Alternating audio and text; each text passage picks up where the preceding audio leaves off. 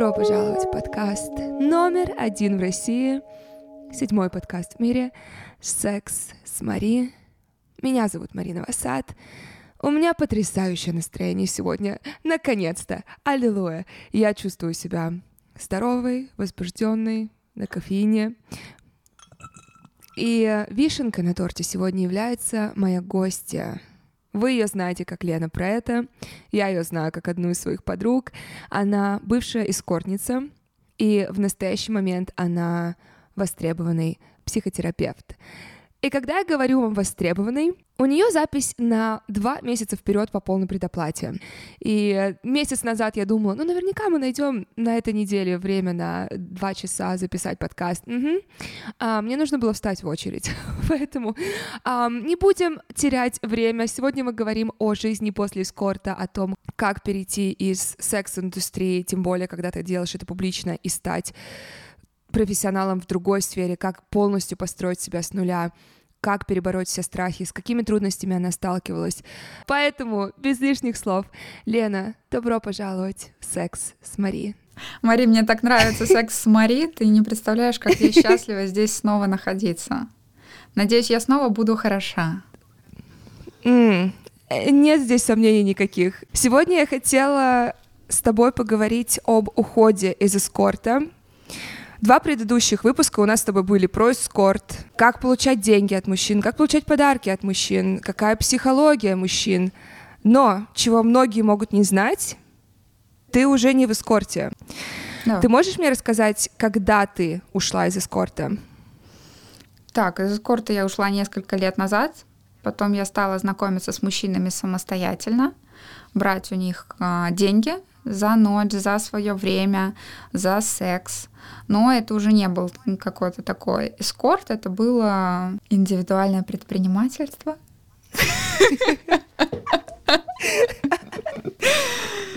Она дружила с самоиронией. Итак, в конце прошлого года я встретила прекрасного мужчину, собственно, ради которого всем своим наработанным контактом мужчины, с которыми я встречалась, с которыми я была в любовных отношениях и которые меня как-то финансировали и содержали, я сказала «до свидания». Интересно, что некоторые из них продолжили все равно присылать мне деньги. Видимо, боялись, что мой там меня, может, не потянет. Но в итоге мы расстались. Расстались мы в конце ну, перед летом. И сейчас я свободная женщина, но я не работаю в эскорте. У меня образование психолога, у меня есть два диплома и множество сертификатов, и я начала вести консультации в конце декабря прошлого года. С января у меня уже была какая-то база клиентов. Сейчас у меня очень много клиентов, и я могу сказать, что я очень востребованный психолог, и ко мне люди уже приходят не потому, что я Лена про это и популярная в каком-то интернет-пространстве, а потому что мне сказали, с вами запрос решается очень быстро, за один сеанс. Приходят мужчины, с которыми я когда-то раньше спала, то есть такого плана, уровня, но уже рассказывают мне про своих жен-любовниц за гораздо меньшие деньги и никакого секса. Но мне очень нравится. Что было особенного в этих отношениях? Как ты вообще с ним познакомилась? Познакомилась абсолютно случайно. Ну, в общем-то, как и со всеми остальными мужчинами. Я не, сиж... не сидела в интернете, то есть это не через со- соцсети, просто в жизни, как я и знакомилась со всеми остальными мужчинами. И вы начали встречаться как обычная пара. В ну... какой-то момент он узнал о твоем прошлом? Да, он узнал. Но знаешь, как он узнал? Я расскажу откровенно, у нас же все-таки секс, правильно? Mm-hmm. Это была ночь. Я уже тогда ушла из эскорта. Мы были в каком-то ресторане, пили вино, ехали с его водителем, его рука под моей юбкой, мы целуемся, мы вообще обнимаемся, у нас охуенное что-то происходит, какой-то петинг прямо при этом водителе, при том, что я пытаюсь не стонать, глядя в эти окна ночного города, мы оба пьяные, мы заваливаемся в его лифт, там стоит какой-то мужчина с детьми, а у него все лицо в моей красной помаде. Он поворачивается к зеркалу, он смотрит на себя и думает, какой же позор, да, и ну, наверное, он так думает, он отвернулся, все-таки это же его соседи, и это его, mm-hmm. там еще такой дом, э, не очень много квартирный, то есть там все друг друга знают, там ну, такие вот э, дома, у которых семь этажей, клубные, и, соответственно, там все друг друга знают. И я вижу этот стыд в его глазах, потом мы заваливаемся домой, у нас начинается классный секс, и у него вываливаются из штанов деньги или кошелек. Я беру эти деньги, вот, достаю что-то и начинаю, ну, забираю себе деньги. Он Правильно. говорит. Ну да, да. Сколько там было? Да я не помню, мы были настолько пьяные. Алкоголь зло. Да. Неожиданный поворот. Ага. И я забираю эти деньги, а, и он говорит, я заплатил, я вспомнила, там было около 10 тысяч рублей. Да. И я сижу на нем, на нем сверху, получается, на его члене. И он говорит, это я, получается, тебя снял, мою, мою сучку. Я говорю, ты что, думаешь, я так дешево стою? Он говорит, а ты когда-нибудь спала за деньги? Я говорю, да. И он говорит там, расскажи, как это было. И я прямо сверху начинаю там ему рассказывать. Я пьяная просто в усмерть. А потом я что-то у меня переключается, я думаю, что ты делаешь? Ложусь э, на эту кровать, просто отворачиваюсь к окну, и это мы уже, знаешь, сколько были? Полгода в отношениях. Поворачиваюсь к этому окну, да, смотрю в это окно и думаю, ну все, меня сейчас бросят. Вот. И он уходит в комнату, на балкон, ну там через другую комнату, курить. А я лежу, и у меня такое чувство, что я сделала, во-первых, большую ошибку, а с другой стороны, я сделала то, что давно хотела рассказать. А как ты такое скроешь? Особенно, когда у тебя есть блог в Инстаграме, куча историй в Телеграме. Вот. И, наверное, даже консультировать я пошла с той целью, что чтобы какая-то легенда, ну, во-первых, у меня есть такое специальное образование, но я, ну, я боялась начинать, знаешь, менять свою жизнь сложно. Ну, тогда у меня появился импульс, тогда у меня появился такой мужчина, и он возвращается, и я уже как человек там контрзависимый, то есть избегающий близости и боящийся заранее, да, что... То есть в моей жизни много раз близость кончалась тем, что это делало больно, и, собственно говоря, близость кончалась. Он говорит, ты чего? Я говорю, ну, я, наверное, поеду домой. То есть я же понимаю, что нас с тобой, скорее всего, не будет серьезных отношений, а он еще ну, то есть в правительстве работал. Ну, там не последний человек, и там очень-очень важна репутация. Он говорит, слушай, а ты вообще думала, что можно скрыть о себе такую часть жизни и построить при этом серьезные отношения? И я говорю, ну, как бы, что не знаю. Вот, он говорит, ну ложись спать, мы с тобой не расстаемся, и вообще я давно все это про тебя знаю. Ты что, думала, что я там буду с тобой куда-то кататься, в какое-то общество ходить, и не узнав, кто ты такая? То есть он сделал бэкграунд-чек твой? Давно уже. Я, так, я думаю, что в первые несколько дней, когда только произошел этот вайб, когда мы переписывались бесконечно. Почему вы расстались? М-м, расстались, потому что его перевели работать в другой регион. И он сказал, ты со мной в жопу мира поедешь? А я сказала, а я с тобой не поеду. Почему ты не поехала? У меня уже были отношения, где я жила в Джакарте. Не так долго они продлились, как эти полгода. Там тоже был супер классный мужчина, ну, очень там богатый, безумно э, хороший, абсолютно крутой мужик. Я часто вспоминаю его, правда, потому что это мужик, каких нужно просто поискать. И вот он сидит в кабинете в каком-то там, ведет совещание, а он мог вести совещание по 12 часов без перерыва. Да, он бывший там то ли разведчик, то ли что-то. У него очень сильный стержень мужской. Очень классный мужик. Он хотел семью. Кстати, все мои мужчины, все, с кем я когда-либо оставалась, это мужчины, которые говорили, я хочу и замуж, то есть, чтобы ты вышла за меня замуж, и детей тоже хочу. Вот это вот чисто мой типаж. Но они даже немножко внешне все похожи. И вот я ему звоню, будучи в этой Джакарте, а я засунула палец в блендер. Мне больно, у меня там кровь по всей кухне, а я не знаю, что мне делать. Подожди, случайно? Случайно, да. То есть а, я решила его помыть изнутри и случайно нажал на кнопку. И, и я ему звоню. Прям во время этого совещания он говорит, малышка, я занят.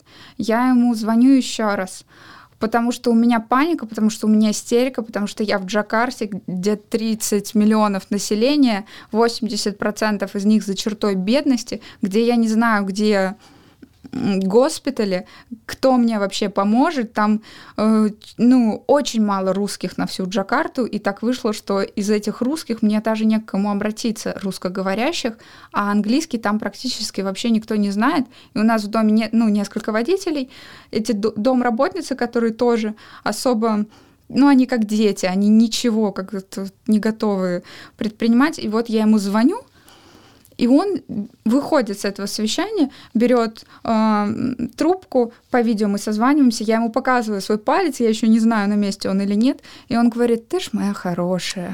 И это был классный мужик.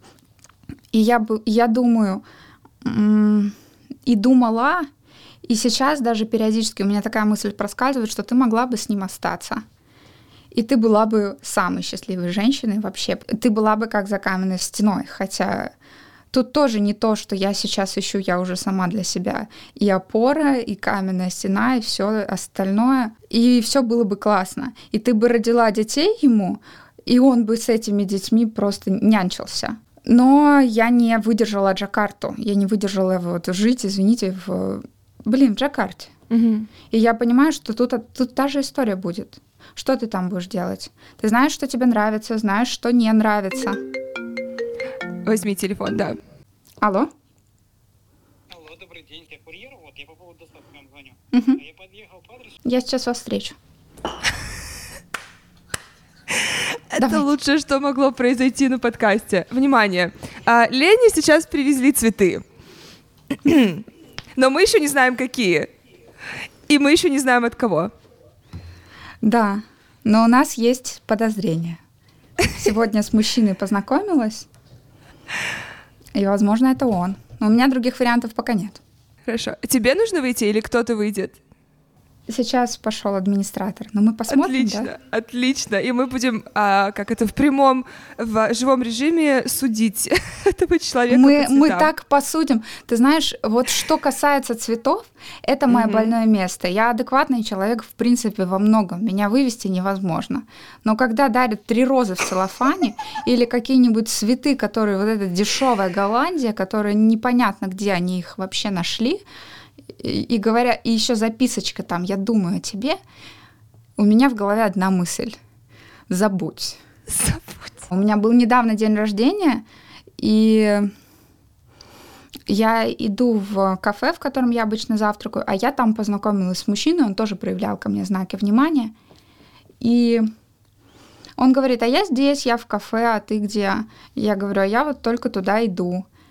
И он говорит, а что там, как дела? Я говорю, у меня день рождения сегодня. Я прихожу, а он меня встречает там через стенку этого кафе цветочный магазин. И я знаю, что это роскошный цветочный магазин.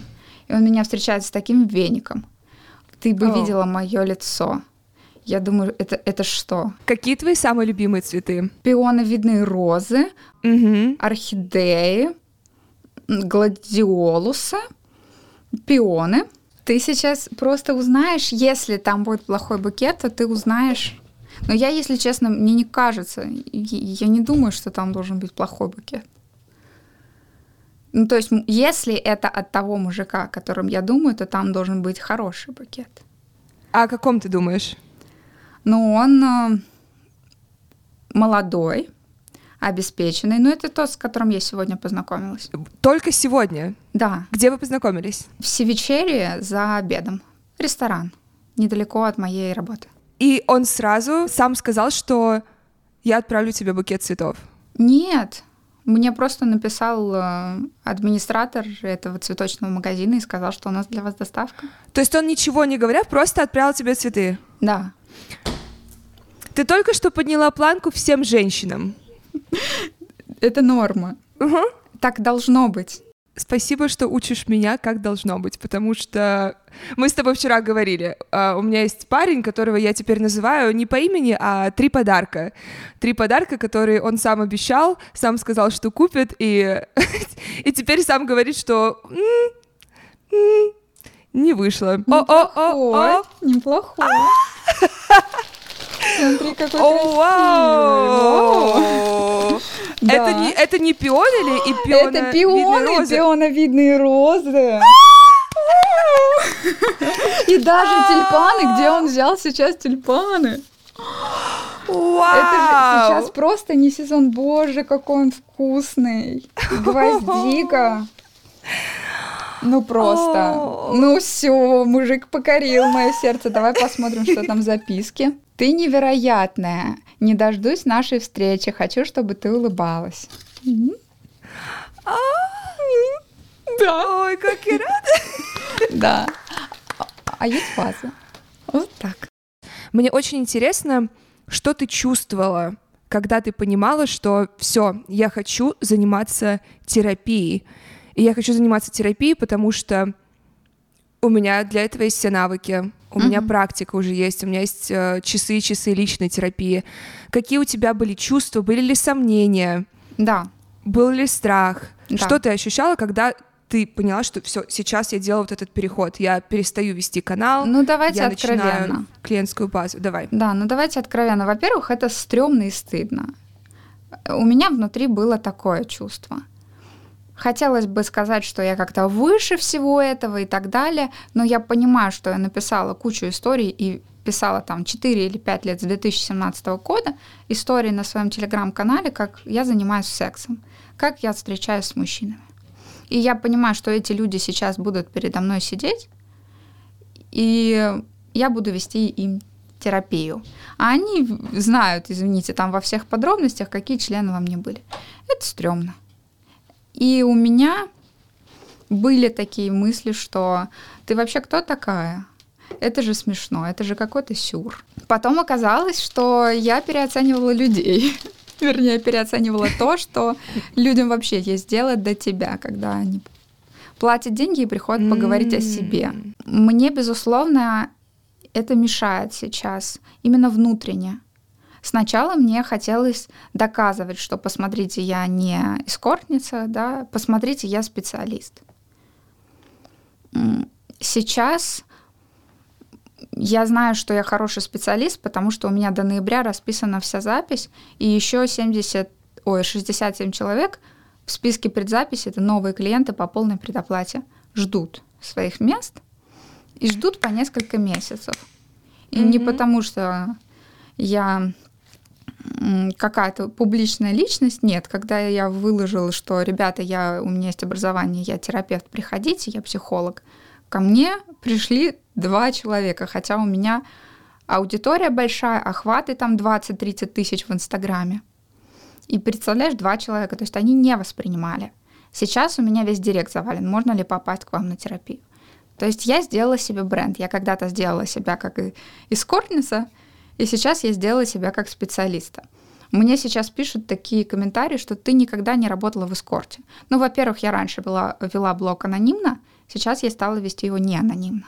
И глядя на меня, на то, как я выгляжу, они, видимо, думали, что там будет какая-то девчонка, переделанная, пере какая-то такая переколотая, и, ну, точно не такая, и, возможно, неумная.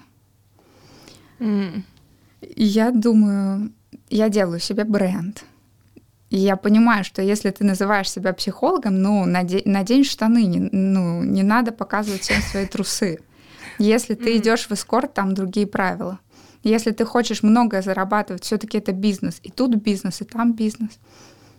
И я делаю себе бренд. И у меня получается. Что тогда получалось, что сейчас получалось. Получается то, что ты сказала, было два клиента сначала, как они дальше стали появляться, как ты продолжила себя развивать как психолога? Ну, я изначально-то сказала, знаешь, всем, что, ну, между прочим, я психолог. А сейчас я говорю об этом каждый день. Потом у меня очень хорошие mm. отзывы клиентов. Ну, как-то у людей восприятие поменялось, действительно. Когда мне пишут мужчины и говорят, вот я позавчера вела вебинар, мне сегодня написал мужчина. Я до вашего вебинара вообще-то думала о смерти. Ну, не в том смысле, что это какое-то перманентное желание, а в том смысле, что на подоконнике стоял. И вот я послушал ваш вебинар и успокоился. И я почувствовал любовь. Это был вебинар на тему отца, и говорит, я почувствовал любовь своего отца. Что я не какой-то там беспризорник, а что меня любят. И любили. То есть, да, я чувствую, как я полезна людям. Мне это очень нравится, но если бы не было этого шлейфа эскорта, честно, мне, конечно, было бы сейчас на данном этапе жизни лучше. И вообще, я хочу сказать, если вы э, работаете в эскорте, сделайте деньги, как сделала это я на этом, много денег. Отложите какие-то деньги для себя, купите себе квартиры, под сдачу или какие-то там арендные помещения, или как-то распорядитесь деньгами, да, найдите себе финансового консультанта. Не надо проебывать все деньги но на какие-то бренды, да, сумки, украшения, вот это вот. Научитесь, если уж вам так это нужно, брать это у мужчин. Это навык, это скилл, он прокачивается. Но никогда не заводите аккаунт в интернете, где будете рассказывать, что вы что вы, где вы, как и в каких позах. Это то, что будет с вами на всю жизнь. Я рада, что ты даешь этот совет, но я также хочу у тебя спросить, честно, ты насколько ты вообще жалеешь, насколько вообще можешь ты об этом жалеть, если бы у тебя не было вот этих лет эскорта, была бы ты сейчас там, где ты сейчас? Я нет, точно нет. Абсолютно нет. Я не была бы там, где я сейчас. Я не жалею абсолютно. Мне нравилось все, что я делаю, особенно последние годы. Мы с тобой вчера говорили, да, что женщина должна знать, что она хочет, какое отношение она к себе хочет. И в какой-то момент я это прочувствовала. Но из, из того, что у меня был дефицит, у меня было еще на первом плане деньги – то есть мне нужно было, чтобы он был достойный, чтобы он был красивый, чтобы он был там классный, мужественный и так далее, чтобы он был а, умный. И я знала, что я хочу. И если, когда я пришла в эскорт, у меня было разное отношение к, от мужчин, то за последние годы у меня сформировались только такие мужчины вокруг меня, и когда-то у меня появился, настал такой переломный момент, что у меня появились именно только такие мужчины. То есть моя картинка того, какой мужчина мне нужен и какой мужчина может быть со мной рядом, сформировалась. Поэтому я не жалею. Это был классный секс, это были дорогие отели, это был хороший отдых, это было, это было прикольно. Можно я скажу, это были вкусные члены? Да, здесь ты можешь это сказать. Ты вчера провела со мной тоже консультацию, и я ушла с вопросами, на которые я еще не ответила, но а, ты можешь мне объяснить, как это работает? ты произнесла вот эти вопросы, какого мужчину я хочу, какое отношение я хочу от него получить, как я хочу себя с ним чувствовать и как я хочу к нему относиться. Отвечая на эти вопросы... Что я могу ему дать? Что я могу ему дать? Угу. Я записываю. Что я буду ему давать, да, и хочу ему давать. Угу. И, и отвечая на эти вопросы, вот составляя этот список, как это работает, как приходит вот эту, этот успех. А, условно говоря, что отвечая на эти вопросы, каждый раз, когда мы встречаем человека и то, что мы в нем видим, то, что он начинает делать, не соответствует нашему списку, мы его просто как идем дальше, типа спасибо, нет, идем дальше. Это так работает? То есть мы просто не замечаем дальше мужчин, которые не, не из списка, в чем магия? Смотри, сначала мы должны осознать себя как взрослого человека, как взрослую личность. Что значит осознать себя как взрослую личность? Это значит перестать искать родителя. Найти себя как взрослого, перестать искать родителя в других людях. И так получилось, что первые отношения — это отношения с папой. Первые отношения, которые ты видела, это отношения с ма- мамой с папой, то есть первая модель отношений. И они могут быть какими угодно, они люди. Но когда ты это все видишь, у тебя сформиру... Э, сформировывается картинка в голове. Я как мама. Ну, во-первых, там есть вот этот вот а, возраст Эдипа. Возраст Эдипа, давайте разъясню. Девочка а, влюбляется в папу. Когда а, это такой маленький возраст, до 5 лет, 3-5 лет, девочка влюбилась в папу. Даже, может быть, раньше, от двух лет. Девочка влюбляется в папу, мальчик влюбляется в маму, находят себе сексуальный объект, то есть находят себе объект любви, находят себе первую, первую в жизни любовь. И чаще всего девочки именно в этом возрасте задают вопрос папе, а ты меня больше всех любишь? А я твоя любимая кисонька, а я твоя любимая девочка и конфеточка. Вот оно. Это возраст Эдипа. Но если папа выбирает маму, если девочка понимает, что с мамой ей не конкурировать, потому что мама большая, взрослая и сильная, и вот есть ощущение, что они пара, то девочка говорит, раз э, я хочу этого папу, то я буду похожа на вот эту маму. И находит себе прототип, кто я такая, как женщина. Это значит, какого отношения я достойна как женщина. Это значит, каких мужчин я должна выбирать, потому что вот он, вы рождаетесь, вы чистый лист, у вас нет вообще понимания того, что есть этот мир. Не только каких-то таких фундаментальных аспектов, что такое предметы, что такое вещи, что такое любовь, а что такое чувство и как эти чувства чувствовать. Нет этого. И вот девочка выбирает себе первого мужчину, папу. А потом оказывается, что папа не идеален. Вот мы с тобой, помнишь, вчера смотрели на папу глазами пятимесячного ребенка. Mm-hmm. И пятимесячный ребенок, как он смотрит? Ну, мы с тобой пятимесячного, на самом деле, он еще не думает, пятимесячный ребенок, он только чувствует. Но чувство это, это очень серьезно, да, тоже это база, на которой живут младенцы. У них еще нету мыслей, у них еще нету вот таких мыслей стандартных, как есть с тобой у нас сейчас.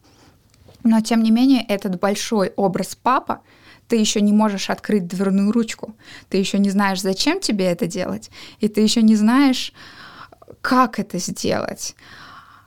Э, а если за ней что-то есть, то это и тебе туда надо, то это для тебя просто не подвластно. Мир тебе не подвластен. А папа, какой бы он ни был, он просто бог. Это супермен, это супергерой. И вот девочка истинная, маленький ребенок смотрит на своего родителя такими глазами, как на супергероя. Это просто супермен. Он может открыть дверные ручки, он может взять стакан, налить, он может тебя с ложки покормить. Это просто вау. А потом оказывается, что родитель это не супермен. И потом оказывается, что не хватило внимания, не хватило любви, а вон у других детей папы такие, а у меня вот такой. У меня папа бью, бьет, у меня папа пьет, у меня папа изменяет, там гуляет налево и так далее. И это очень обидно. Папа, оказывается, не бог. Это большое разочарование. У мальчиков то же самое с мамой, да и у девочек то же самое с мамой. Но мы не про маму говорим, да? Все-таки Мама — это важная часть жизни, но сейчас мы говорим про отца, потому что отец — это первый мужчина. И если девочка не вышла из этих отношений, а эти отношения обязательно когда-то начались, и эти отношения обязательно нужно закончить, чтобы начать строить свою жизнь. И поэтому первое, что мы делаем, это заканчиваем эти отношения, отношения с отцом. Это значит, что есть там какие-то дефициты, чего-то не хватило. И вот чаще всего происходит как? Девочка находит такого же мужчину, есть у нее появляется симпатия, и у нее появляется чувство своего к такому же мужчине, как отец. То есть если он холодный и отсутствующий, то там будет такой же мужчина, у которого столько же энергии, столько же вот этого присутствия, столько же внимания. Что происходит дальше? А дальше она ищет в нем то, что не нашла в папе, потому что вот эта идея о том, что папа он плохой, папа он такой, такой, секой, у меня такого в жизни никогда не будет. И вот она действительно живет, она знает, что она хочет, она знает, чтобы ее люби, что э, хочет, чтобы ее любили, она знает, знает, что хочет, чтобы ей дарили подарки, чтобы ей уделяли внимание, чтобы ее забирали. Но она нашла такого же, как папу, потому что хочет она это истина от папы. И она нашла такого же, как папу, и начинает искать в нем то же, что не нашла в папе. Найдет ли она там все это, скорее всего, нет она будет испытывать тоже чувство обиды, горечь, разочарования, предательства, которое испытывала с папой. И это этот сценарий, это называется сценарий, он может продолжаться всю жизнь. Поэтому первое, что мы делаем, это закрываем отношения с папой. Это значит, что мы ставим его на место, на место отца. Папа — это папа. Это не Бог, это человек. Мы не ищем в нем что-то, что-то, что там не нашли, да, мы, мы даем ему право быть человеком. Мы даем ему право быть любым. И мы говорим тебе, папа, я благодарна тебе только за жизнь. И это то единственное, за что я всегда буду тебе благодарна, потому что благодаря тебе я живу, благодаря тому, что ты смог извини, да, сейчас скажу, так хотел, чтобы я жила, то есть так хотел, чтобы твои гены жили. И это единственное вообще возможное условие, при котором появилась я. Я не знаю, как быть отцом, я не умею быть отцом. Это, это что-то новое для меня. И вообще-то я модель семьи-то нормальную не видел, потому что у меня у самих родителей там отсутствующие алкоголики, бьющие и так далее, или вообще из детского дома, но я готов попробовать. То есть я говорю этому ребенку, да, я готов быть твоим отцом. Пусть это будет я буду пытаться учиться, да, и я в душе, извините, не понимаю, как быть отцом, но я говорю да. И вот это условие, при котором мы сегодня здесь все сидим, хаем отцов, а, живем, да, и забываем, что когда-то вообще-то это произошло. Поэтому первое — это отделиться от папы, выйти из этих первых отношений, поставить папу на место, вернуть ему право быть любым, быть человеком. Не Богом, а человеком. Второе — это разрешить себе видеть, что папа — это выбор мамы, и разделить свои чувства и состояния, и чувства и состояние мамы. И то же самое сделать с мамой. Сказать, я благодарна тебе за то, что ты меня родила. Ну, во-первых, ты меня вынашивала, кормила грудью, потом кашу по утрам делала. Тебя не учили быть матерью, но благодаря тебе я живу.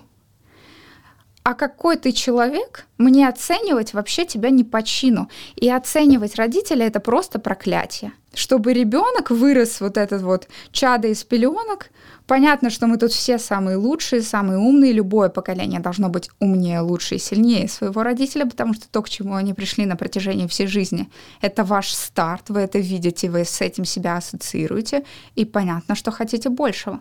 Но мы разделяемся с мамой, мы разделяемся с папой, мы говорим, это мои родители. Папа — это выбор моей мамы. Мама — это выбор моего папы. А я взрослый человек, отдельный, самостоятельный. И я могу сделать свой выбор. А какой он свой? Так вышло, что никто не научил. Поэтому я и говорю, а следующий шаг мы пишем, а что же хочешь ты? Какое отношение от мужчины хочешь ты?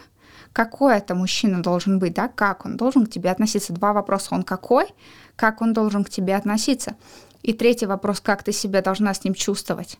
Потому что, может, он будет относиться к тебе как к принцессе, а тебе будет от этого тошнить. То есть ты должна знать, как ты должна себя чувствовать внутренне понимать. И последнее это, а ты ему что хочешь давать. Потому что мы тоже копируем наших матерей. И мы должны это увидеть увидеть и эту сторону жизни. Мы все что-то ждем. Ждем, что нам кто-то что-то даст, кто-то нас обеспечит, кто-то нас полюбит, безусловно, и так, как нам этого хотелось бы но при этом мы не готовы ни кашу приготовить ему там на завтрак или бутерброды с собой на работу, не готовы ни член ему пососать, потому что, извините, да, а с чего вдруг? Я вообще-то женщина, а не проститутка. И так далее, и так далее. Мы не готовы. Угу. И тут вопрос не в том, что ты должна себя заставить это делать, а ты должна найти такого человека, ради которого ты будешь готова. И это четыре условия, да, и это прописываешь. Но тут еще важный момент, да, все-таки фундаментально это разделить свои чувства, состояние мамы и папы. свои от их. И тогда это очень хорошо работает. И тогда начинают встречаться только те, которые подходят тебе, истинно тебе. Потому что каждый человек, пришедший на эту землю, он уникален. Что вот это значит? Начинают появляться те, которые, которые условно говоря, из этого списка. Что значит, они начинают появляться? Ты их начинаешь видеть, начинаешь давать им то, что вот последняя колонка, да, что я готова давать. Ты перестаешь относиться к ним с той злостью, которую на самом деле ты проецировала на отца, или там на мать, если сейчас нас слушают мальчики, и начинаешь относиться к ним истинно так, как ты хочешь. То есть видеть его не проекцией папы, что он, он не папа или не мама, если это девочка или женщина. Это твое. Как ты будешь относиться к человеку, то и будешь получать. Если ты заранее пришла в эти отношения с чувством брошенности, что нужно сделать, чтобы тебя бросили, то есть отвергли или предали? Ну, как минимум оставить телефон с включенным Тиндера уведомлениями, да, и тогда уже мужчина думает. Я ей не интересен, я ищу себе женщину для отношений и близости, а она тут распыляется на каких-то тиндер мужиков, и он уже относится несерьезно. Почему? Почему каждый раз я оказывалась в одной и той же ситуации, что мужчина в итоге был недоступен, не готов к отношениям. Потому что тебе надо выйти из первых отношений. Это сейчас очень образно говорю, да, но...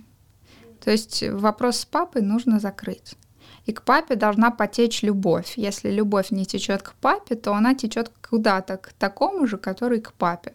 А он не готов эту любовь принять, а еще и дать тебе что-то, что ты внутренне истинно хочешь, свои дефициты. То есть такое базовое, начальное задание для всех нас это ты потрясающе сказала, поставить отца на его место, на место отца, не на место Бога, не как ты сказала, не по чину нам осуждать, не осуждать там его поведение, его образ жизни, а смотреть на него как на того, кто дал нам жизнь, да, на человека. И только с этим чувством, да, без «ты, конечно, дал мне жизнь, но как отцом, как отец был дерьмо». Вот пока это есть, вы еще там что-то выясняете в этих отношениях. Как вот эти любовники, которые срутся все время. Вот надо это вот вакханалию прекратить. А вот эта любовь, она подразумевает продолжение общения с отцом, потому что я думаю, что для большинства общаться с отцом, условно говоря, там постоянно созваниваться. Мне лично просто тоже сложно представить, что сейчас я начну иметь такие отношения с отцом, которых ни, никогда не было, которых условно хотелось, но им неоткуда взяться. То есть я могу там позвонить. Я определенно буду работать над тем, что ты сказала, но мне сложно представить, что вот теперь и теперь мы начнем созваниваться и болтать о моей жизни, о его жизни. Это обязательный пункт или все же обязательным пунктом является вот это просто базовое чувство любви? Обязательным пунктом вообще в жизни является посмо... начать смотреть на жизнь глазами взрослого человека. Что это значит? Это значит начать видеть какой это человек, а есть ли в нем то, что тебе нужно. Вот пока ты хочешь ему звонить и созваниваться, как-то взрослой частью понимая, что тебе там не дадут любви, потому что она там очень блокирована, и он имеет на это право. Тебе там не дадут м, внимания, потому что он очень подавлен сам внутренне, и он имеет на это право. Но если ты все еще ждешь этого, да, созваниваясь, то ты не вышла из этих отношений. Ты можешь позвонить, да, просто сказав, папочка, ты жив, хорошо все у тебя, ну хорошо. Если что, на связи. Люблю тебя, безусловно. Можно без люблю, да. Просто ты жив, окей, отлично. Что-то нужно, всегда на связи. Вот этого достаточно. Не нужно выстраивать отношения. Вам надо с мужиками выстраивать со своими отношения не с папой. Mm-hmm. И, и вообще, если люди делают вам неприятно больно, уходите оттуда, не надо с ними выстраивать отношения. Тогда вопрос, а если отец делает больно? То есть это сейчас уже не мой сценарий, но я могу представить тысячи таких сценариев, когда девушке да. больно делает отец своим поведением. И надо заканчивать эти отношения. Надо сказать, папочка, я перепутала, я не твоя жена. ты можешь злиться там на свою мать, да, это, ну, мы этого не знаем, да, но обычно мать — это проекция жены, да, но когда девочка не выходит из этого комплекса электро, что такое не выходит? Как вообще понять, что он у вас есть? Давайте парочку примеров вообще приведу.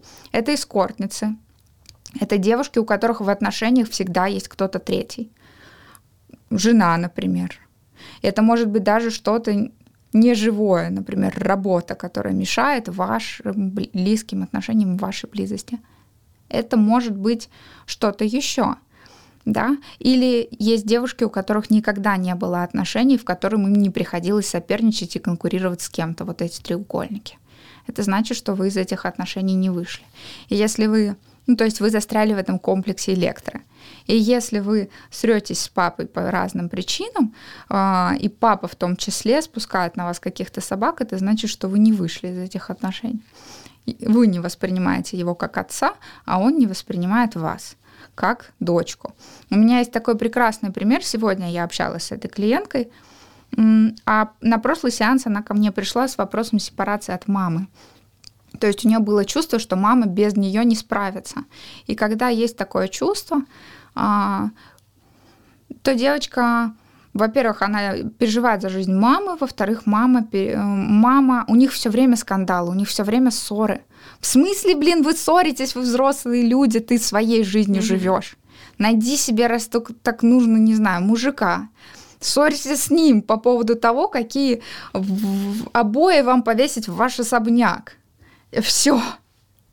Все, зачем с мамой, что вы там выясняете? Я, мы провели с ней терапию, сегодня она приходит и говорит, ты знаешь, я спросила, я как-то мама стала перекладывать на меня какие-то свои ответственности.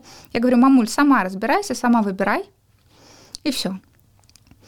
Мама говорит, ну я же не умею, там в интернете надо было что-то найти, какой-то билет, ей надо было выбрать страну, где жить маме, а мама у нее была, по ее словам, такая безрукая и беспомощная. И она ей говорит, слушай, ну ты как э, огурцы сажать на огороде ищешь в интернете? Вот и тут свои проблемы, да, решишь сама с помощью интернета. Я, мамуля, в тебя верю. Ты сильная, и ты меня родила, да? Это я тут ребенок. Мама справилась. И она говорит, я просто офигела, как оказывается мама взрослая. Оказывается, она сильная. Тут то же самое. Пока вы там что-то выясняете, вы не вышли да, из этих отношений. Что нужно сделать, когда там тебе звонят, навешивают какие-то свои мнения? То же самое, что вы делаете, когда вам звонит какая-то стоматология, предлагающая свои услуги. Сказать, извините, не актуально, да, и положить трубку. У Левитана есть такая прекрасная фраза.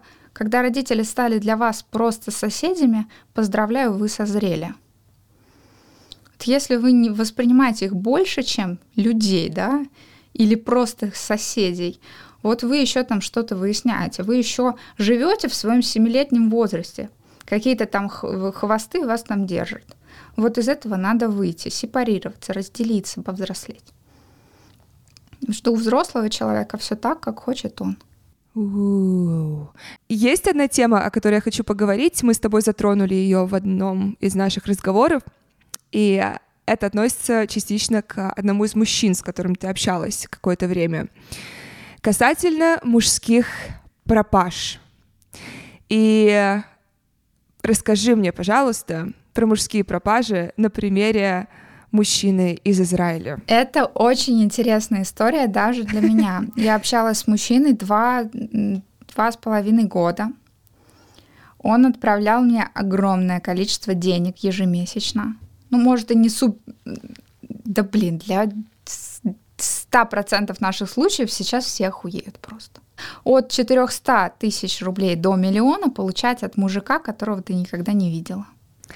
Угу, спасибо. При том, при, том, что, при том, что есть еще, конечно же, да, там и мужики, и свои доходы какие-то, и свои ну, инвестиции, которые я сделала. То есть для меня это тоже был шок. И я помню, как в 2020 мы с ним собиралась я к нему прилететь, он заболел чем-то или что-то. То есть он сливал наши встречи, но при этом мы с ним общались. Если у меня что-то случается, я ему звоню, он тут же берет трубку, он на связи.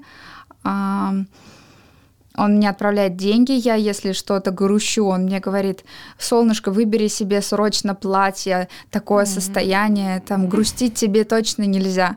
Но я не то, чтобы там грустила, а Но как платье бы хотелось. Что день не клеит, день не клеится, ты представляешь, что произошло? Говорит, солнышко, так понимаю, ну, выбери себе платье шикарное, или туфли, или сумку. А обычно он говорил платье, но платье значит э, сумка, туфли и все остальное. И мы прекрасно общаемся, он отправляет мне деньги. То есть вы за два года ни разу не виделись, и это должен был быть первый раз, когда ты к нему поедешь? Да. И он пропадает. Он мы выделили, я уже выделила в своем графике, я уже вела терапию, у меня уже куча клиентов и в ожидании, и в целом. Я выделяю время в своем графике, он пропадает на две недели. Я каждые там несколько дней ну, там, 3-4 дня-недели пишу ему, ну, ты где? Как там у нас все в силе? Он говорит, да, солнышко в силе, извини за мое невнимание, выбери себе еще что-то. Я такая, окей. Ну и в какой-то момент а, он присылает мне билеты. А, нет, я ему говорю, слушай, я уже не полечу, потому что прошло три недели, у меня там люди ждут. Ты мне так билеты и не прислал, хотя каждый раз обещал. И он присылает мне билеты экономом. Я экономом даже сама не летаю. Ну, я люблю комфорт, я называю себя инкубаторным человеком. Это правда. Как будто я яичко, которое высидели в инкубаторе в идеальной температуре. Я себя так чувствую, я себя так хочу чувствовать. Я очень люблю деньги, и я чувствую, что деньги могут мне дать такую жизнь, чтобы то, что я не хочу делать, делал кто-то, чтобы я чувствовала себя только классно, только комфортно. И тут эконом. А знаешь, за какую сумму я должна была к нему лететь? У нас началась военная операция, да, и он говорит, слушай, Валика из России, давай я тебе... Ты прилетай ко мне, мы с тобой проведем время, и я куплю тебе квартиру в Турции. Я говорю, давай. И вот я вижу эти билеты в эконом, экономом, и я говорю, а это что? Он говорит, ну, бизнеса не было. Я захожу, а там бизнес был. И я понимаю, что для него эта сумма — это просто копейки. И я понимаю, что скорее всего, это виртуаль. Мне непонятно, почему он так делал, но я буду рада предположения почитать. Мне пришло чувство, что он изначально не был готов встречаться. Ему нравилась вот эта идея виртуальной любовницы или виртуальной жены. Мы с ним там и по видео созванивались, и виртом занимались. И, но при этом как будто он не был, он специально саботировал эти встречи, он особо сильно не настаивал. И как только я ему сказала, что я экономом не полечу, это первое, это, это наравне причина с тем, что ты меня игнорировал. Вот, потому что я понимаю, что такое для него бизнес-класс. Это копейки, это пыль. И он сказал, ой, хорошо, что ты заранее сказала, то есть не прям перед вылетом, я еще успею вернуть билет. И все, не было никакого скандала, никакой ругани. И мы с тех пор больше не общались. Ну и, собственно, я поняла, что, наверное, эта дорожка за э, в секс за деньги для меня закрыта, потому что я отказалась от квартиры в Турции, сказав, что не полечу эконому и вообще выбрав своих клиентов. И я уже тогда поняла, что все, это конец. И все, с тех пор вы с ним больше не общались? Угу. Что касается мужских пропаж, если у женщины внутренней есть травма отвергнутой, то есть у нее есть внутренняя потребность чувствовать вот это чувство абсолютно бессознательно. Она выстраивает такие истории, либо выбирает таких мужчин, с кем будет чувствовать себя отвергнутой. В итоге у них так сложится их отношения. Есть женщины, которые просто ходят по этому сценарию, задержались в нем и всю жизнь. Отношения, отвержение, отношения, отвержение. Не то, что тебе там говорят, да пошла ты, я люблю другую, а есть даже такое, что тебе говорят действительно то, что она хотела бы слышать. Вот что она искала, что каждая женщина ищет. И я тебе как специалист, у меня уже там более близится к 800 консультациям, сколько я провела за это время. Это поголовная история. Есть женщины, которые чувствуют себя униженными и брошенными, а есть женщины, которым говорят, если честно, ты лучшая женщина, с которой я вообще был. Но мне пора идти. И это тоже про внутреннюю глубинную травму отвергнутого. У мужчины может быть закрытость, то есть неспособность принимать любовь и неспособность любовь давать. А, и это, условно говоря, идеальная комбо двух а, раненых людей, да, двух людей, которые Да, на травмах да. сошлись. Идеальный Да. пазл. Да, тут нужно, тут нужно еще понимать, что есть у каждого человека здоровая часть, которая хочет близости, и есть больная или травмированная часть, которая близости избегает.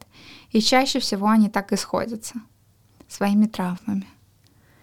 При этом они могут говорить, да я знаю, что я хочу, просто она не может мне дать. То есть это из здоровой части он будет, или она говорит, что близость это я хочу, я мечтаю об отношениях, но там всегда есть какое-то но. Мужики не те, отношения не то, и так далее, и так далее, и так далее. Ну, конечно. Что тогда нам всем нужно сделать, чтобы у нас были здоровые отношения? Повзрослеть до того момента, когда ты знаешь, что тебе нужно, знаешь, что тебе не нужно, знаешь, как тебе нужно относиться, какой человек тебе подходит, что ты будешь готова ему давать. То есть это, это такая зрелость, да, когда я знаю, что я хочу, а вот другого мне не предлагайте. Вы можете хотеть все что угодно, но я, блин, знаю, что я хочу, это глубинное чувство. И когда тебе что-то другое подсовывают, это, это вызывает злость. То есть это сигнальное, защитное. Это, если ты злишься, это не значит, что ты злой. Это сигнализирует о том, что это не твое, тебе оно не надо. И вот ты будешь ходить на эти свидания. Очень важно, вот что я хотела. Вот этот мой вопрос, типа, что значит, что приходят эти мужчины? Это, получается, значит, что когда приходят не те, у тебя сразу срабатывает сигнал, что нет, не мое. Да. Знаешь, там хорошо, но мне туда не надо. Какой бы он ни был, да, у него может быть это особняк, Бентли, личный водитель, ты всегда об этом мечтала, но ты взрослый человек, ты взглядом взрослого человека смотришь, что это закрытый, что он не может дать тебе там столько внимания, либо потому что у него там из... внутренне действительно столько нет, как бы тебе не хотелось. Изначально видишь, а сколько у него есть, и понимаешь, что вот это столько будет тебе. А может быть, у него, в принципе, внимание-то есть, но есть его жена под названием работа. И понимаешь, что она вот на первом месте. И там тоже этого не будет. И ты говоришь, слушай, здесь хорошо, но мне явно не сюда. Много где хорошо, но мне явно не сюда. Я знаю, куда мне. То есть дорасти до того момента, когда ты знаешь, куда тебе, что ты от этой жизни хочешь поставить папу на место и маму на место. Это значит закончить эти отношения, выяснение отношений, какие-то обиды, какие-то претензии. То есть вы вырасти из года, вырасти из двух, вырасти из семи лет, из восьми лет. Это можно сделать за один сеанс. У кого-то на это уходит несколько сеансов, но это не должно занимать годы, ну, как по моим ощущениям. И потому, как со мной двигаются люди, это происходит достаточно быстро. И по по появится фундаментальная такая истина. Они просто люди, которые приняли решение дать жизнь, чтобы я жила и делала уже свои какие-то решения. И, и понять, какое же решение. То есть выбрать мужика. Это в смысле Мгм. свои решения, значит, ты должен знать, какие они, что ты хочешь. Ты мне вчера сказала, что, Мари, мужчины, которые будут дарить карте, ты ходишь с ними по одним улицам. Просто ты не смотришь сейчас на них. Ты смотришь на тех, которые недоступны, которые не готовы к отношениям. Да. Я сейчас смотрю на свой букет и хочу тебе сказать, Мари, ты действительно ходишь с ними по одним улицам. Потому что я тоже хожу по этим же улицам, по которым и ты, и по которым и те женщины, которые нас сейчас слушают. И глядя с другой стороны, да, глядя в глубину, как терапевт, я вижу, во-первых, истинное отношение женщин к мужчинам, и я понимаю, каким женщинам не дадут ничего, да. Пока ты там что-то выясняешь с папой через него, он тебе ничего не даст, он будет такой же, как папа. Вау.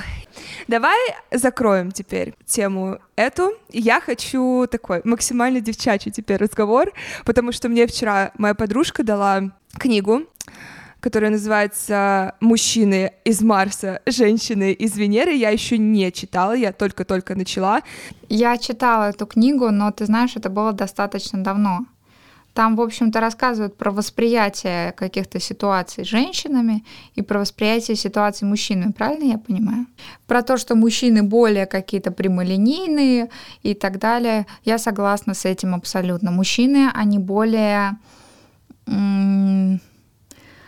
Э, логичные. Вот ему нужно дать э, понять, что делать. Ему намеки не важны. И из-за того, что, вернее, непонятно, и из-за того, что, в принципе, намеки это игра на чувстве, а у нас чувства подавляются в большинстве э, своем у мужчин. Почему? Потому что мужчина это кто? Мужчина это выйди вон, вытри слезы, сопли свои, проглоти их, подави и войди мужиком. Это коллективное бессознательное. У нас есть анима и анимус. Это понятие, введенное Юнгом, о том, что такое мужчина, то есть внутренний мужчина у женщины и внутренняя женщина у мужчины, да, и это это как раз-таки коллективно бессознательное. Мы все знаем, что такое мужчина. Спроси у маленького мальчика, он тебе ответит, что такое девочка, что такое мальчик. И когда женщина плачет при мужчине, да, или пытается говорить ему на языке чувств, у него резко появляется а, во-первых, ему это не близко, потому что он очень долго чувства свои подавляет, и у него появляется окей, что, что делать? Что делать? Ты плачешь, что делать? Ты жалуешься, что я должен сделать? Они так и говорят. Что я должен сделать? А женщине порой надо просто, чтобы ее выслушали. И им вот это непонятно. И когда мы говорим, какие красивые цветы там, вот, я вижу на клумбе. Он такой, окей. Какие там, какое красивое платье мне идет? Он идет, нормас или не нормас, бери или не бери. Ага. Да, то есть нужно какое-то побуждение к действию. Если ты хочешь что-то получить от мужика, скажи об этом ртом и желательно прямо так, как оно есть. Вот интересно, мне вчера подруга, мне интересно, это про это ли? Вот эта подруга мне сказала, когда я у нее спросила, написать ли мне мужчине, который три подарка, написать ли мне сообщение, сейчас, секунду, найду его. Сперва быстрый экскурс Три подарка. Мужчина, о котором я говорила, кстати, последние два месяца, которому я как раз не могла придумать идеальное имя. Оно пришло само. Он обещал мне в течение двух месяцев три подарка. Э, они не одновременно были, совершенно при разных обстоятельствах. Я потом как-нибудь расскажу об этих трех подарках. Но суть в том, что он сначала обещал один подарок, второй, затем третий. Я тебе это куплю, скинь свой адрес, и в итоге ничего не произошло. Я ему напоминала, и в итоге меня это просто уже взбесило. Я полностью потеряла к нему какое-либо романтическое влечение из-за этого, потому что для меня очень важно, чтобы это не только к мужчинам относится, но и ко всем людям, в принципе, но к мужчинам в частности. Сдерживание своего слова. Если ты настолько пренебрежительно относишься к своему слову, как я могу тебе доверять? Если ты маленькую вещь вот так бросаешь, как я могу тебе доверять большими вещами? И поэтому я помню, сказала об этом подруге, которая, она вдруг неожиданно стала доминатрикс, она эм, начала встречаться с двумя мужчинами, которые ей сейчас регулярно дарят подарки, и я ей говорю, как мне лучше сформулировать сообщение, потому что я хочу финально довести это до точки. И я написала сообщение, но сперва я отправила на проверку, и я говорю, что ты обещал мне вот эти подарки, но так мне их и не подарил, и мне очень грустно от этого. На что она сказала, нет, напиши ему, что мужчины сегодня часто не сдерживают свои слова. Для меня это очень важно. Вообще показатель мужчины — это то, как он а, сдерживает свое слово. Суть была такая. И она мне как раз кинула эту книгу «Женщина из Венеры, мужчина из Марса», чтобы я поняла, как как раз с мужчинами общаться, что с ними нужно менее эмоционально общаться, если ты хочешь к какому-то решению прийти. Ты так не донесешь свою мысль, а если ты вот так вот скажешь, что... Это я была тем человеком, который дал тебе рекомендацию написать, если честно, мне очень обидно, что ты не подарил мне эти подарки, но у меня был немножко другой мотив. Не чтобы э, получить эти подарки, а, возможно, я для себя решила, что я точно не стала бы продолжать общение с таким мужчиной. А что ты думаешь, что вот он резко сейчас изменится, да, и четвертый, пятый и так далее, тебе придется, тебе будет легче получать? Нет, это не так. Тебе будет легче получать какое-то от него внимание, понимание и так далее? Нет, это не так. И я честно говорю, приходят женщины, которые в браке живут, и они со слезами и с угрозами развода выпрашивают себе там цветы. И они годами так делают. Поэтому нет. И у меня было, был посыл такой, что просто выскажи свои чувства, чтобы не носить это в себе, внутри себя. Дай место своим чувствам, потому что чувства подавлять нельзя. Если тебе обидно, дай этому место. Признай сама для себя, что обидно. А еще и скажи ему. Это можно, потому что в терапии есть такой метод. Просто высказать. И раз тебе есть кому высказать, раз он тебя обидел, а у тебя есть обида, это подавленная злость. То есть ты чувствуешь, тебе не подарили подарок, и у тебя злость. Ты подавляешь внутри эту злость, и у тебя появляется обида. А злость это, опять же, повторяюсь, да, сигнальная и защитная. Собака злится, она рычит. А ты подавляешь свою, э, свою, свое вот это вот рычание. Так прорычи, либо проскули, да. Но можно вообще сказать, ты урод. Да, самое главное, не берегите их, берегите себя. Не беспокойтесь о них, они переживут, побеспокойтесь о себе.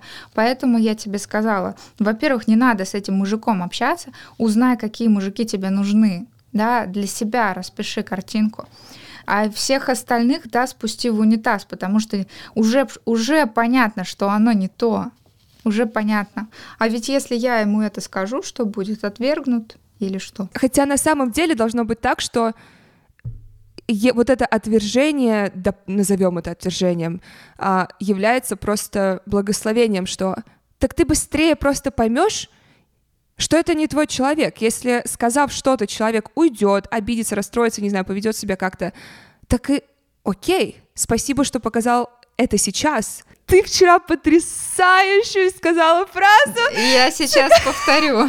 Наверное, надо просто благословлять этих мужиков, которые проявились сразу, потому что вы сэкономили свою косметику, которую вы будете на себя наносить, вы сэкономили свой шампунь, которым вы будете мыть волосы, и вы сэкономили электричество, в которое вы воткнете свой фен Dyson, чтобы сделать укладку, и я уже молчу о времени, потраченном на этого мужика, который скажет, ты моя богиня, но я тебе ничего не дам да, и так далее, и так далее. Я не готов вообще ничего тебе давать, кроме пустых обещаний. Это, это моя любимая фраза. Я вчера кричала, когда я услышала это. Это гениальнейшая фраза. И я хочу для всех сказать, кто такой же, как я, кто такая же, как я, кто, скажем, боялся всех вот этих сообщений, просить подарки, потому что я не играю в игры, потому что я настоящая, потому что я там не материальная, не меркантильная. Когда мне Лена вчера просто пальцем тыкнула, что на его слова, что ты моя женщина мечты, я тебя обожаю. Это ли не игра? Он сам первый начал в игру играть. И почему я вдруг во-первых, почему я слишком серьезно отношусь ко всем этим словам, почему я слишком там долго думала, как ему ответить. Слишком, опять же, переживала, ой, ну не смешно ли это звучит? Ты мне просто поставила на место, что все это и есть игра. Все, вся вот, это, вот этот флирт — это и есть игра. Флирт, он как раз и есть по определению игра. И чем быстрее тебе будет комфортно в этом, тем, опять же, быстрее ты а, начнешь во-первых, ты не будешь фокусироваться и прицепляться к одному мужчине, и тем тебе спокойнее будет а, отходить от тех, которые не мэчатся с твоей энергией. И на самом деле ты права, говоря, что флирт — это игра. Флирт — это детские игры, в которые играют взрослые. Mm-hmm. Есть одна история, которую я вспомнила про тебя. И я не знаю, захочешь ли ты сейчас ее вспоминать. Про флирт? Нет, не думаю. Про секс с врачом. Просто она у меня, знаешь... Так это ж флирт? Ладно, я расскажу. Просто, вы знаете, как ни странно, я все в этой жизни делаю так круто и так красиво. Ну, по крайней мере, да, может быть, я там наследила, может быть, глядя на, на меня, кто-то думает, как не стыдно. Ну, блин, даже если это было стыдно, то это было безумно круто и красиво. Я в этом была охуенно хороша. Обожаю тебя. Да.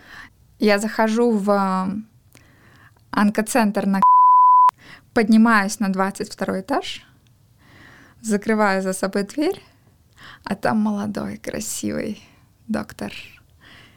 Я говорю, доктор, если честно, я сажусь перед ним и говорю, я все время думаю сейчас не о том, что вы говорите, а о вашем члене. Он говорит, что вы себе позволяете? Я вообще-то врач. Но у него видно, что у него глаза горят, видно, что он тестостероновый мужик, видно, что ему это все близко, что он у него встает и он звереет, что у него этой энергии мужской просто капец много. А меня так возбуждают мужики в халатах. У меня были два фетиша, три. Космонавты, хирурги и летчики-истребители. Окей. И я по этому списку в своей жизни прошлась. Я говорю, но я же вижу, да, что вы меня хотите. Он такой дышит, дышит, дышит, потом закрывает жалюзи, потом отходит к двери и говорит, я профессионал, это против нашей врачебной этики спать с пациентами и так далее, и так далее. Закрывает дверь на ключ, подходит к раковине, зачем-то моет руки, видно, что он э, мечется, моет руки до локтя несколько раз, потом подходит к шкафу, открывает шкаф дверкой так, чтобы она, эта дверка, была к двери, хотя он дверь уже закрыл. И он открывает дверку так, чтобы можно было за нее спрятаться и расстегивает ширинку. И у нас происходит секс. Ну, это тоже флирт. Занимайтесь сексом. Что я хочу из этого сказать? Алкоголь — зло, наркотики — зло, никотин убивает, а секс продолжает жизнь. Я даже не хочу ничего больше в этом эпизоде говорить. А, Лена, ты приглашена на мой подкаст до конца существования этого подкаста всегда. Оставим, давай оставим а, историю, я запишу у себя так. История, история про а, летчика и космонавта. На следующий раз. Лена, я тебя обожаю. Скажи, пожалуйста, где тебя можно найти? На данный момент только в Инстаграме. Он называется Лена про это, и я психолог. Лена, спасибо тебе большое. Ты достойна всего, что ты получаешь. Я тебя люблю, и я знаю, что ты, правда, очень много даешь всем слушателям и моим, Это и своим. Взаимно. До новых встреч. До новой встречи. Пока.